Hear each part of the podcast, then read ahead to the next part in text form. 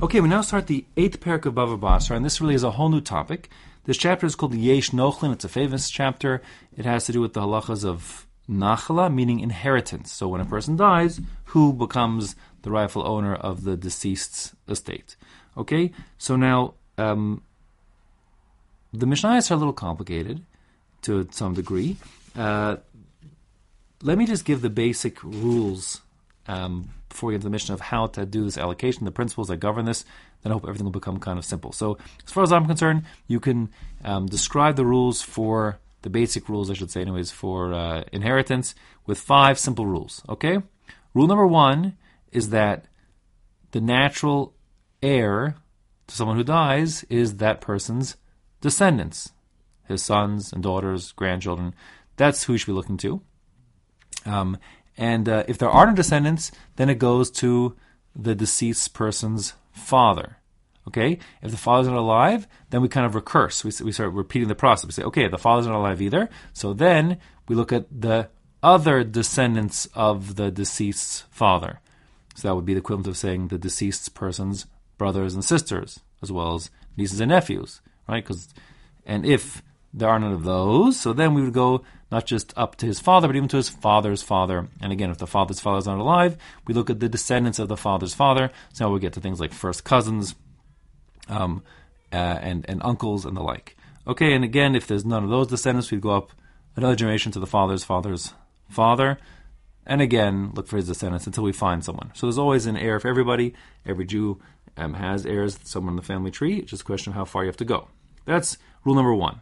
Okay, the basic idea of descendants, and no descendants, then father, no father, and then recurse further up to higher up to father's father. The second rule is that if you have multiple heirs that are equally close to the deceased, who's doing the bequesting, who's giving over his estate, so the males get priority over the females. Simply put, if a person has a son and a daughter, his son inherits and not his daughter. If a person has two sons and two daughters, his two sons inherit and his two daughters do not.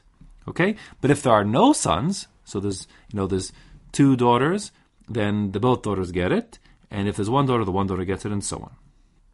Okay, and that's true the whole way up. In other words, if a person uh, has no descendants at all, then it will go up to his father. If his father isn't alive, then it'll be the father's descendants. So the father had other, if he had boys and girls, meaning those would be the siblings, the brothers and sisters of the deceased. So the bro- boys, meaning the father's sons, aka the deceased's brothers, they're the ones who will be doing the inheriting and not the sisters. If there are no brothers, then it's the sisters. Okay? The third rule of my five is that um, if there are living descendants, they kind of step into the shoes of the place of their uh, their deceased parents. So what I mean by that, for example, if a person, um, let's say the deceased had two children, okay, a boy and a girl, and let's say that the boy and the girl each had a child. Let's, for argument's sake, to make it interesting, the boy had a girl and the girl had a boy. And now let's say that the children are all dead. So the deceased passes on. He has no living children, but he has two living grandchildren a boy and a girl. The boy, his grandson, is the son of his daughter, and the girl, the granddaughter, is the daughter of his son. Okay, so now, with those two grandchildren around, who should be inheriting? So, according to my third rule here, that the living descendants step into the place of their deceased parents, that means we will look at the grandchildren as if they are taking the place of their parents, which means that the granddaughter is sort of stepping in the shoes of her father, whereas the grandson is stepping in the shoes of his mother, if you will. Okay? That being the case, who is going to inherit? It's going to be the granddaughter. Because the granddaughter is taking the place of the son, and the son gets priority over his sister. So in the other, the grandson, he'd be stepping into the shoes of his mother, who is the daughter. Okay, so that's we look at all, all, all if there's no living descendants, we look at the, the, the further down descendants, and they step into their shoes. Okay. The the fourth of my five rules is that all of these calculations in terms of who's related to whom all go through the father's side of the family tree and not the mother's side. Okay? So, for example, um, if a person let's say if, if let's say a father had um, a man had two wives, okay, and therefore he has two sets of children, okay. So then the if child A dies and he has no descendants and his father's not alive, so then it'll be his the deceased's brothers and sisters who would be eligible for inheriting. If he has brothers, the brothers inherit equally. And who are the brothers? Anyone who is a son of his father, which would mean both his brother and his half brother through his father's side would be inheriting, dividing it up equally amongst themselves. But if he had like a brother, a full brother, meaning they have the common mother and father, but he has, let's say, he has two half brothers. One half brother was his uh, father's other wife's son, and the other half brother was his mother's, let's call it previous marriage's son.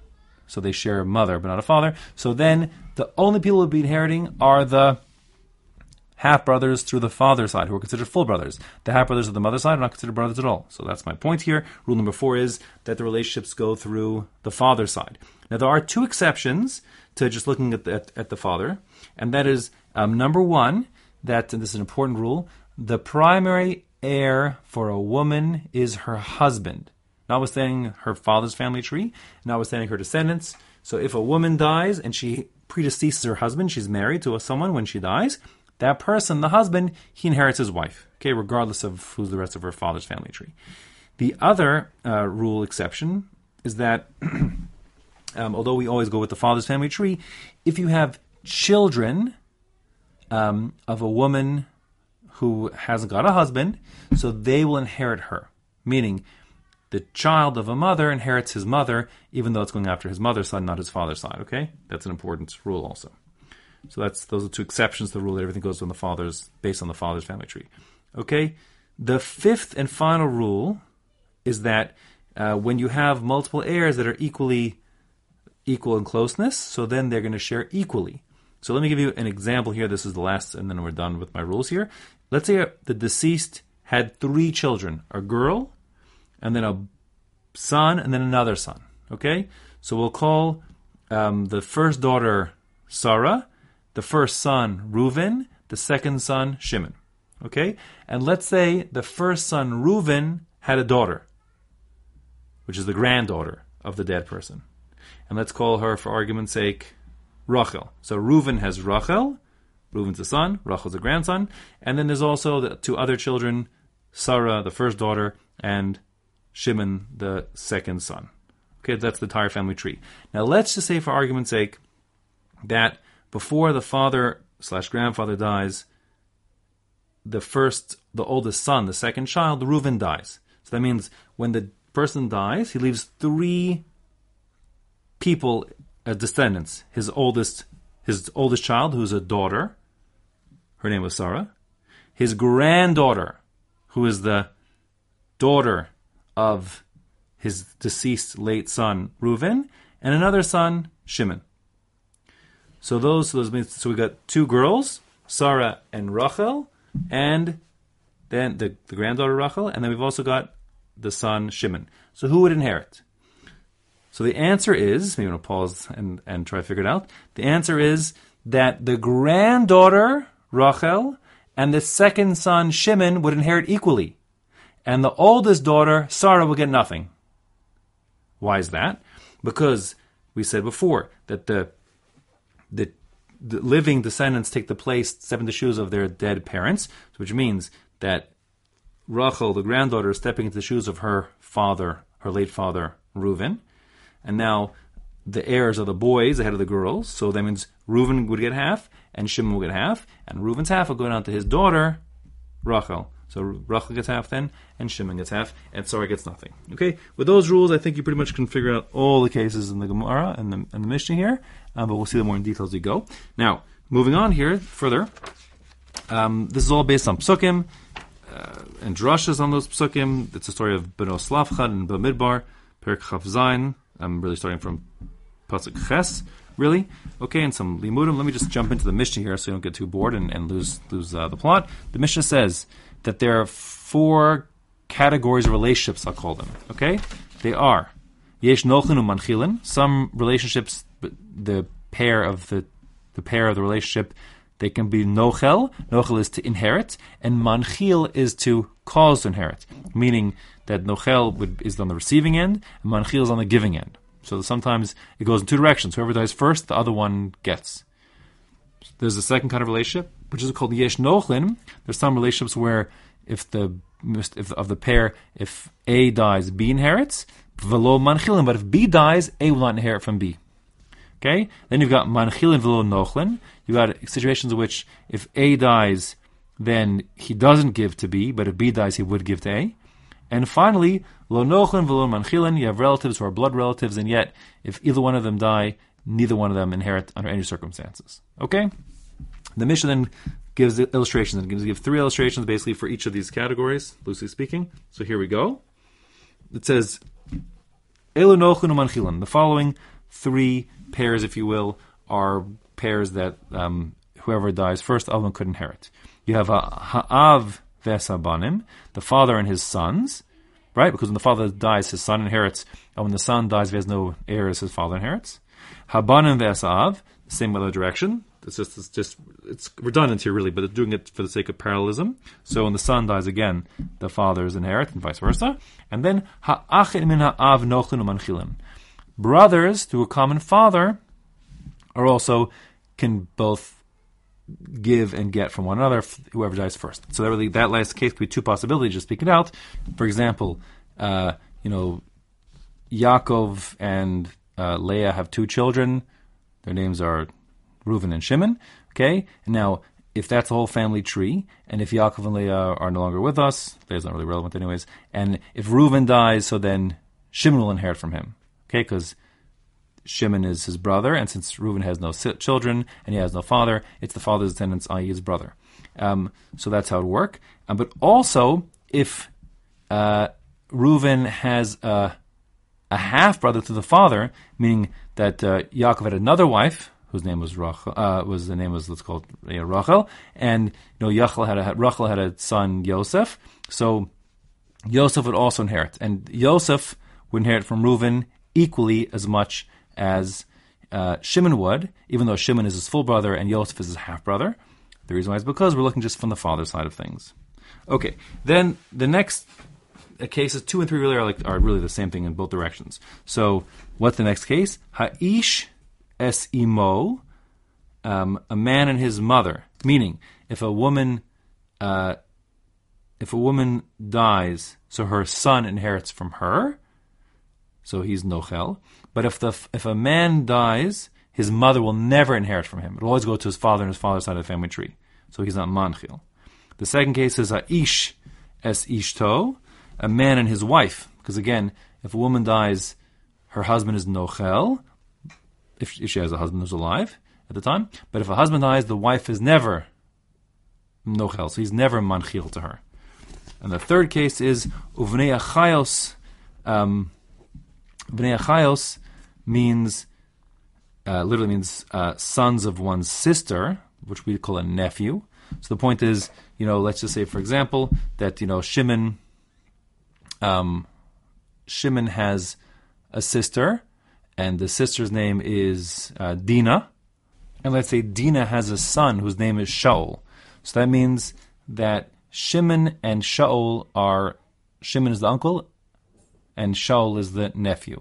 So if Shimon dies and he has no children and he has no father and he has no brothers, so then if his sister uh, Dina is is no longer alive either, but she has the son Shaul. Shaul would inherit from Shimon.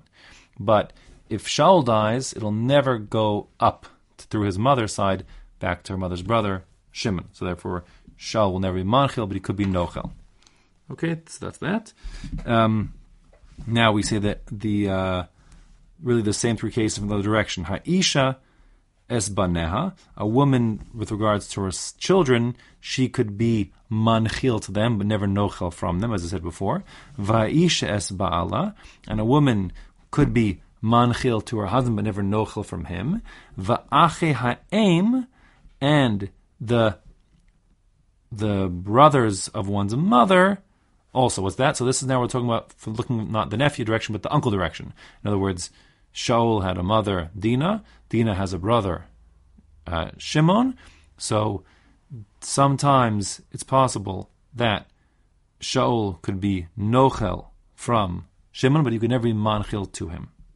Okay? And then the fourth and final case that are never Manchil Nochel is Ha'achim min Ha'em. Lo Nochlin v'lo Manchilin. So these are half brothers. If you have people who are half brothers, um, but they share a common mother, but not a common father. So we have a woman, and uh, and uh, and she was married to Mr. A. They they had a son together, and then she was married to Mr. B. They had a son together. So those sons are half brothers, but only through the mother. So therefore, they're not really considered related. So under no circumstances would those two boys either inherit um, or nochel, you know, bequeath or inherit um, in either direction because they're not really related, related at all because it's a violation of the rule of going through the father's side of the family.